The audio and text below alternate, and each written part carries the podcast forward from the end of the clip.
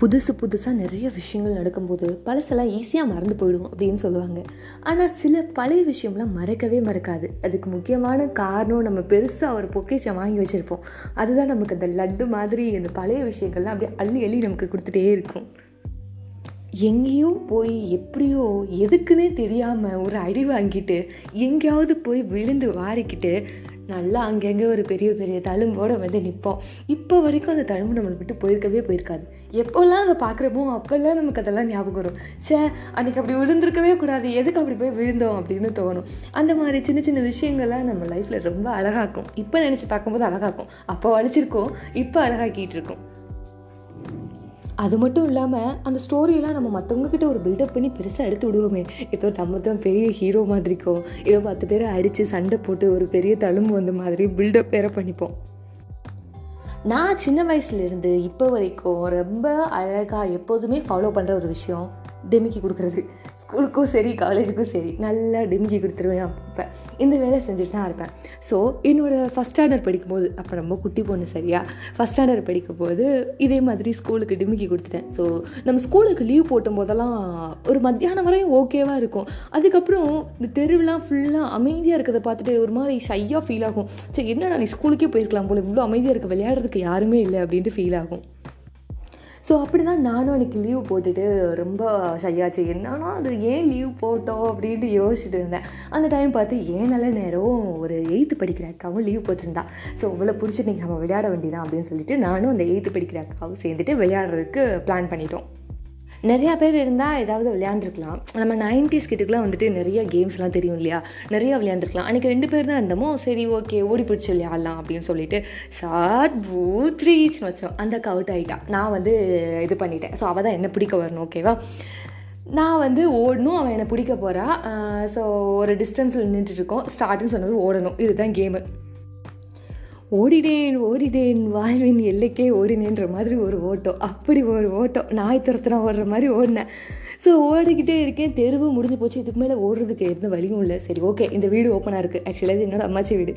அந்த வீட்டுக்குள்ளே நுழைஞ்சிட வேண்டியதான் அப்படின்னு சொல்லிட்டு வேகமாக உள்ளே நுழைஞ்சா வீட்டுக்குள்ளே போனால் மாட்டிப்பேன் எங்கிட்டாவது வந்து எப்படியாவது லாக் பண்ணிடுவா அப்படின்னு சொல்லிட்டு மாடியில் ஏறலாம் அப்படின்னு சொல்லிட்டு மொட்டை மாடிக்கு போயிடலாம் அப்படின்னு சொல்லிட்டு படியில் ஏறும்போது என்ன வேகத்தில் மேலே ஏறினோ அதே வேகத்தில் கீழே திரும்ப உருண்டு வந்து விழுந்துட்டேன்.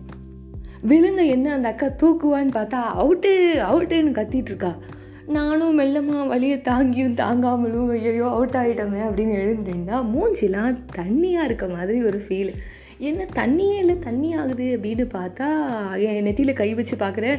அப்படியே உள்ளே போகுது என் கையெல்லாம் என்னடா டாப் ஓப்பன் ஆகிடுச்சு அப்படின்னு ஃபீல் ஆச்சு. ஸோ எனக்கு அது அப்போ அண்டர்ஸ்டாண்ட் பண்ணிக்கிற அளவுக்குலாம் நம்ம அது இல்லை இல்லையா? நம்ம குட்டி பொண்ணு இல்லை. எனக்கு எதுவுமே தெரியல. ஆனால் அந்த அக்கா என்ன பண்ணுறா என்னை பார்த்து ஒரு மாதிரி முழிக்கிறா. முழிச்சிட்டு இங்கே வா உன்னை வீட்டுக்கு கூட்டி போய் நிற்க வச்சுட்டு போயிரு அப்படின்னு சொல்லிட்டு அவள் என்னை வெள்ளமாக கூட்டி போகிறா எதுக்கு இப்படி கூட்டி போகிறா அப்படின்னு பார்த்தா என் கையில் ரெட் கலரில் இருக்குது எனக்கு அது ரத்தம் இங்கேருந்து வருது எனக்கு வலிக்குது அப்படின்னு எந்த ஃபீலுமே இல்லை. அவள் என்னை நிற்க வச்சுட்டு வீட்டுக்கு வெளியே நிற்க வச்சுட்டு அவள் வீட்டுக்கு ஓடிட்டா. நான் வெளியே நின்றுட்டே இருக்கேன். வீட்டுக்குள்ளே போனால் என்னை உதச்சிருவாங்க. அடி துவச்சி எடுத்துருவாங்க. ஸோ ஓகே வெளியே போய் வெயிட் பண்ணிகிட்டு இருப்போம். நம்ம வந்து அம்மா பார்த்தா அடிப்பாங்களே அப்படின்னு சொல்லிட்டு வெயிட் பண்ணிகிட்டு இருக்கும்போது எங்கள் தாத்தா பார்த்துட்டாங்க. யார் செஞ்ச புண்ணியமோ எனக்கு அன்றைக்கி அடி கிடைக்கல. தப்பிச்சிட்டேன். ஆனால் நல்லா திட்டு. ஹாஸ்பிட்டல் போகணும் நல்லா திட்டிக்கிட்டே இருந்தாங்க. அப்படியே தலையில் ஒரு பெரிய கட்டையும் போட்டு விட்டுட்டாங்க. ஸோ நைட்டு வந்து அப்பா வந்து எங்கள் அம்மாவை திட்ட ஆரம்பிச்சிட்டாங்க. நீ என்ன பிள்ளைய பார்த்துக்கிற? அப்படின்னு சொல்லி திட்ட ஆரம்பிச்சிட்டாங்க. நான் எதுவுமே தெரியாத மாதிரி கம்முன்னு அப்படியே அப்பாவியாக ஒரு ஓரமாக உட்காந்துக்கிட்டேன். இல்லைன்னா ரொம்ப திட்டுவாங்க இல்லையா? நம்ம போய் நம்ம போய் மாட்டிப்போம் இல்லையா?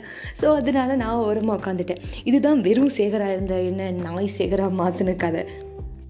ஆக்சுவலி நந்தலாலா அப்படின்னு ஒரு புக்கு மிஸ்கினோட படம் கிடையாது. இது ஒரு புக் ஆக்சுவலி ரொம்ப ட்விஸ்ட் இருக்குது ரொம்ப பெரிய த்ரில்லிங் ஸ்டோரி அப்படிலாம் எதுவுமே கிடையாது.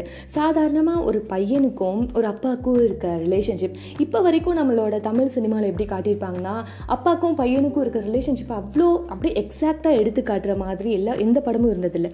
ஒரு படம் ஒரு மாதிரி இருக்கும். இன்னொரு படம் வேறு மாதிரி வியூவில் இருக்கும். இப்போ எம்டன் மகன் இருக்குது அப்படின்னா அதே மாதிரி வாரணம் ஆயிரமில் வர சூர்யாவோட அப்பா வந்துட்டு டிஃப்ரெண்ட் கேரக்டர் ஸோ இதுதான் அந்த மாதிரி தான் இருக்குது இருக்கும் அப்படின்னு எடுத்து காட்டுறது வந்து ரொம்ப கஷ்டமாக இருக்குது நம்மளால் இப்போ வரையும் அதை பார்க்கவே முடியாது இல்லையா?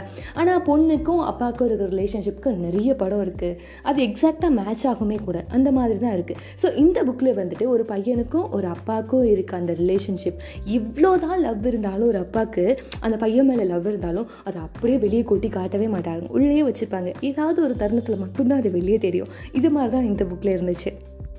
நார்மலாக ஒரு அப்பா தன்னோட பையனுக்கு எப்படி லவ் காட்டுறாரு அந்த அம்மாவும் விட்டுட்டு போயிட்டாங்க. அந்த லவ்வையும் இவர் கண்டிப்பாக கொடுத்தாகணும் இல்லையா அந்த பையனுக்கு? எந்த கஷ்டமும் தெரியாமல் எந்த ஏக்கமும் இல்லாமல் மற்ற குழந்தை மாதிரி தன்னோட பையனும் வளரணும் அப்படின்னு சொல்லி ஒரு ஆசையில் தான் அந்த பையனை வளர்க்குறது தான் அந்த ஸ்டோரி அந்த குட்டியும் இதே மாதிரி சேட்டை பண்ணுறான் ஒரு ஃபஸ்ட் ஸ்டாண்டர்ட் படிக்கும்போது இந்த மாதிரி தான் சேட்டை பண்ணுறான் அப்பா முன்னாடியே ஒரு குட்டி பசங்களோட விளையாண்டுட்டு இருக்கும்போது அவனோட கண்ணுத்தில் அடிபட்டு ஒரு பெரிய கீறல் வந்துடுது அதுக்காக கட்டு போட்டு இந்த மாதிரி வீட்டில் வந்து இருக்காங்க. இந்த சீனை நான் படிக்கும்போது அப்படியே சின்ன வயசில் எனக்கு என்ன நடந்ததோ ஒரு அஞ்சு நிமிஷம் நான் அதெல்லாம் நினச்சி பார்த்துட்டு இருந்தேன்.